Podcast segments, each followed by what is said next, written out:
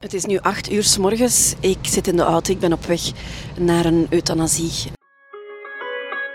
Van harte welkom bij de podcast van Dr. Geluk.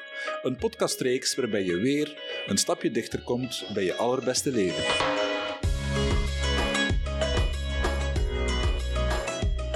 Het is nu acht uur s morgens. Ik zit in de auto. Ik ben op weg naar een euthanasie. Een uh, dame die niet langer meer uh, wil leven. Ze is haar zicht volledig kwijt. Ze is um, achteraan de tachtig. En uh, het is genoeg geweest voor haar. Ze is altijd heel zelfstandig geweest. Maar nu door complicaties is ze volledig blind geworden. En dit is voor haar een ondraaglijk leven. Hè. Dit is voor haar veel te weinig levenskwaliteit. Ze heeft geprobeerd, ze heeft doorgezet. Uh, ze is naar oplossingen beginnen zoeken.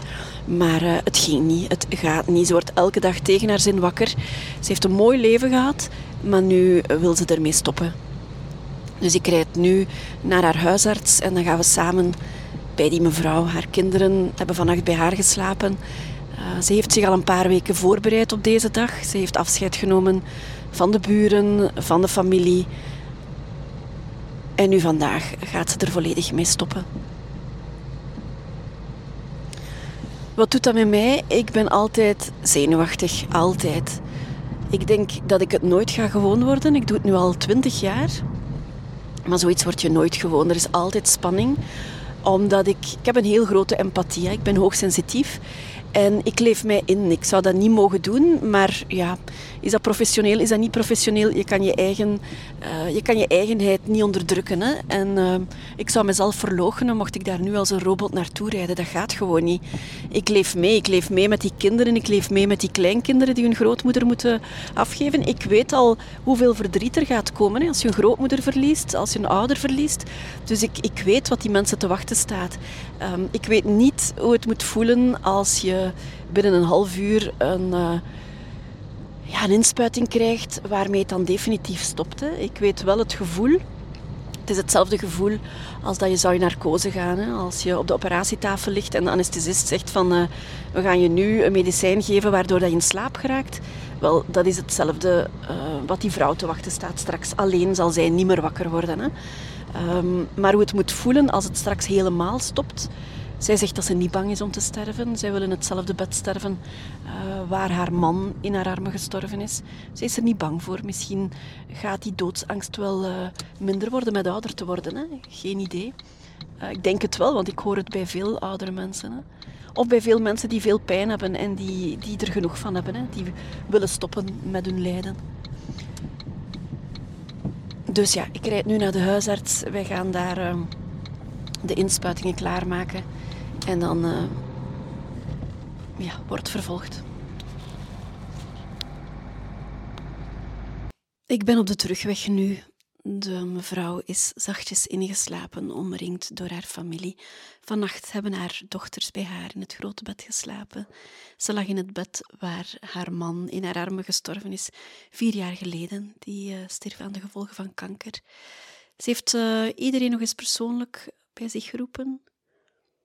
Ze lag in bed, iedereen is nog eens uh, afzonderlijk bij haar gekomen om een laatste woord te wisselen.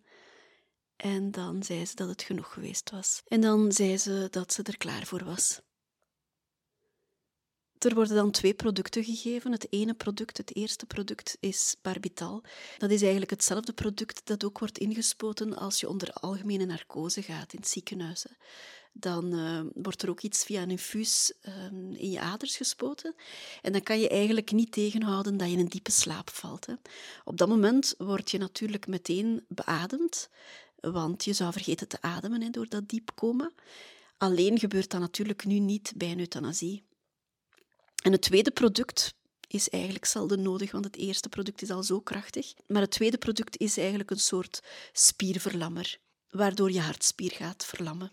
Nu, alles speelt zich af binnen enkele minuten. Hè. Dat gaat heel snel. En voor de mensen die erbij zitten, is dat echt letterlijk een zachte dood. Hè. Je valt in slaap, hooguit snurk je nog één keer en dan ben je eigenlijk al vertrokken. Er stond een urne op tafel, dat was de urne van haar man. Daar hing een juweeltje over en daar lag een omslag naast. En in die omslag zaten de liefdesbrieven die ze heen en weer naar elkaar stuurde toen haar man in het leger zat in Duitsland. En ze wilde samen met haar man verstrooid worden na de crematie. En ze wilde dat hun brieven samen met hen zouden verbrand worden. Ze waren samen sinds hun 15 jaar.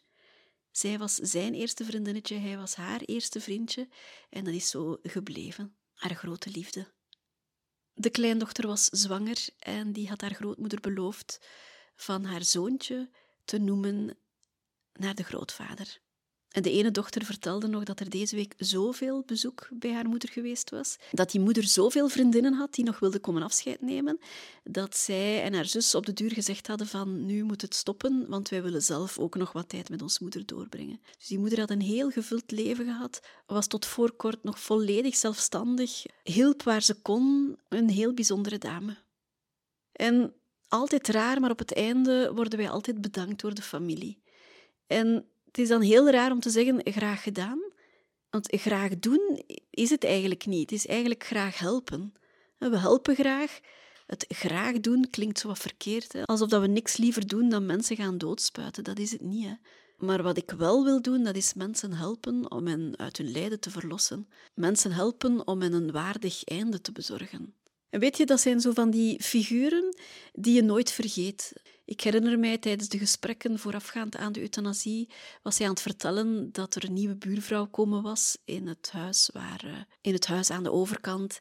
En dat meisje stond vol tatoeages en die had gevraagd waar ze ergens koffie kon drinken. Ze was pas verhuisd. En de patiënte van vanmorgen die had aangeboden om, uh, om zelf koffie te maken voor die buurvrouw. En zei, iedereen raadde mij dat af, want dat meisje stond vol tattoos en zag er een beetje vreemd uit. Uh, had gebroken met haar familie omwille van haar alternatieve gedachten en, en, en uiterlijk. Maar zij zei, bij mij is iedereen welkom en ik kijk daardoor. En er was een mooie vriendschap ontstaan tussen die twee, tussen die jonge vrouw en, en de patiënten. En in zoverre zelfs dat zij al haar huishoudtoestellen nu, op het einde van haar leven, aan die buurvrouw had beloofd. Net zoals ze alle andere spullen in haar huis aan iedereen had weggeschonken. Iedereen mocht kiezen wat ze zouden meenemen uit haar huis. Heel bijzonder was het om te zien. Er was ook een buurvrouw die elke avond, elke avond na haar werk binnensprong om te kijken of alles goed was met haar. Dat was een verpleegkundige en zelfs na haar late shift kwam die altijd nog eens kijken of alles oké was. Zo waardevol, dat zie je niet zoveel meer. Dat mensen zo'n nauw contact met hun buren hebben.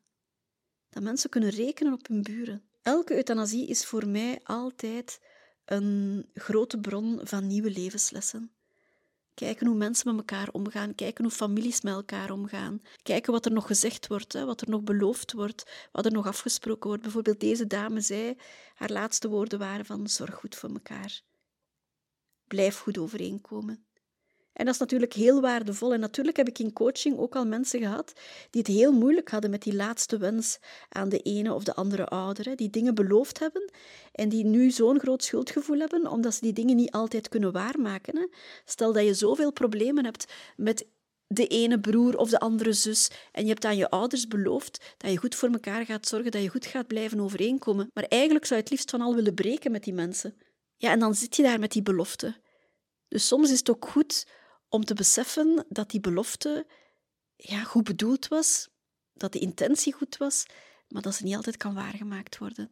En dat die ouder aan wie je het beloofd hebt, dat die dat ook wel zou begrijpen als je het niet kan nakomen. Wat mij altijd het meeste ontroert bij die euthanasies, dat is de liefde.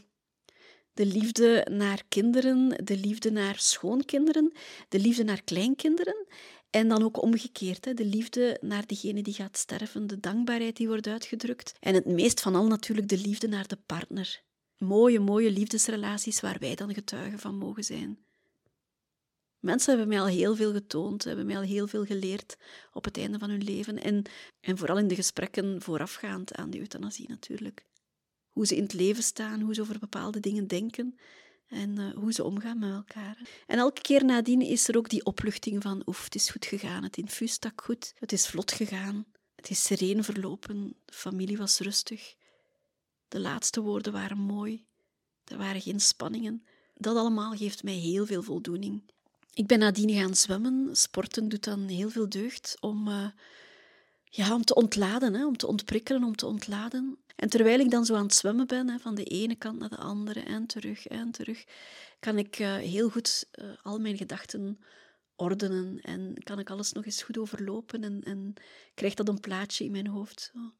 Dat maakt ook dat ik die emoties kan kanaliseren en dat als ik dan terug thuis ben, dat alles op zijn plaats gevallen is. Het is ook bijzonder om andere huisartsen bij te staan. Hè. Dat schept een band. Je hebt iets meegemaakt. Je, er zijn daar zoveel sterke emoties dat je die situaties, die settings ook nooit vergeet. En het is ook goed om daar achteraf nog bij elkaar voor terecht te kunnen. Dat dat niet alleen hoeft gedragen te worden, hè, want de familie kan bij elkaar terecht. Maar als huisarts is dat eigenlijk best wel eenzaam als je dat niet kan delen. En dikwijls heeft de huisarts ook een sterke band met die stervende patiënt. Zijn daar heel, heel veel gesprekken, intense gesprekken aan vooraf gegaan? Heb je die familie ook gezien, die familie ontvangen, met die familie ook heel lang gepraat? En als dan alles achter de rug is, ja, dan, dan heb je je job wel goed gedaan, maar dan, dan zit je daar ook wel alleen met je emoties. Hè?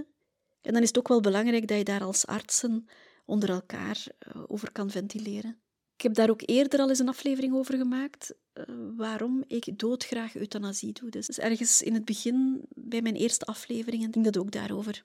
En het blijft boeiend natuurlijk. Het is altijd anders. Het is elke keer, elke keer weer anders. En het is altijd even intens. Het is nooit bandwerk. Um, je kan dat niet doen als je robot bent. Hè. Je, je, daar komt zoveel bij kijken. Je hebt het technische aspect, maar je hebt vooral, vooral ook het menselijke aspect. Misschien dat ik ooit eens een boek schrijf over al die euthanasieën die ik uh, uitgevoerd op, of, of helpen uitvoeren heb. Al die verhalen zijn zo bijzonder. Hè? Het gaat altijd om de essentie. De ballast valt weg. Hè? Wat is belangrijk? Daar komt het eigenlijk op neer op het einde van je leven. Wat en wie is belangrijk? Wat laat je na? En hoe laat je de wereld achter als je zelf vertrekt? Want zoals in het geval van vandaag, die vrouw, die was 87 je zit dan echt wel met een eindresultaat. Hè? De kinderen zijn er, de schoonkinderen, de kleinkinderen, vriendinnen, familie. Maar dat is zo'n beetje het resultaat van wat er al die jaren, al die decennia aan vooraf gegaan is. Ik zeg heel vaak, je oogst wat je zaait. En dat geldt zo, zo, zo voor het einde van je leven. Wie komt er nog afscheid nemen? Wie wil erbij zijn? Wie wil er liever niet bij zijn? Wie geeft nog om jou? Wie geeft er niet meer om jou? Hoe groot is jouw wereld? Op wie kan je rekenen op het einde van je leven? Wie gaat er alles regelen? Wie gaat er om medicatie? Dus elke keer word ik ook met mijn neus op de feiten gedrukt. Hoe wil ik zelf oud worden? Hoe wil ik zelf eindigen? Wat is een waardig einde? Wat is een, een kwaliteitsvol leven? Als je betrokken bent bij euthanasie, dan kan je niet doen alsof de dood niet bestaat. Dat kan gewoon niet. Elke keer weer wordt dat realiteit. Hè? Het verdriet van de mensen die je achterlaat. Het verdriet al of niet om, om een eigen leven dat stopt. Het verdriet al of niet om een voltooid of een onvoltooid leven. Vandaag ging het om een voltooid leven. Die vrouw was 87. En dat stilstaan bij de eindigheid van het leven, dat is heel waardevol. Ik nodig jou uit om dat af en toe ook eens te doen. Hoe zie ik mijzelf op het einde van mijn leven? Welke richting wil ik uitgaan? Het is heel belangrijk om een richting te hebben in je leven. Wie kan er op jou rekenen? Voor wie wil jij belangrijk zijn? En wie is voor jou belangrijk? Het belang van familie, het belang van vriendschap, het belang uh, al of niet van materiële zaken. Op het einde van je leven maak je de balans op en daar komt zoveel bij kijken dan. Of net niet, hè? alleen de belangrijke dingen. En de rest blijkt banaal te zijn. Dus sta af en toe eventjes stil. Ben ik goed bezig? Wil ik zo voortdoen? Hoe wil ik herinnerd worden? En hoe zie ik mijzelf als ik 80 jaar zou zijn, bijvoorbeeld? Als ik het geluk heb van 80 jaar te worden, hoe zie ik mijzelf dan? Hoe wil ik terugkijken op mijn leven? Wat zou de 80-jarige nu tegen mezelf zeggen? Zou de 80-jarige in mij trots zijn op wat ik nu aan het doen ben?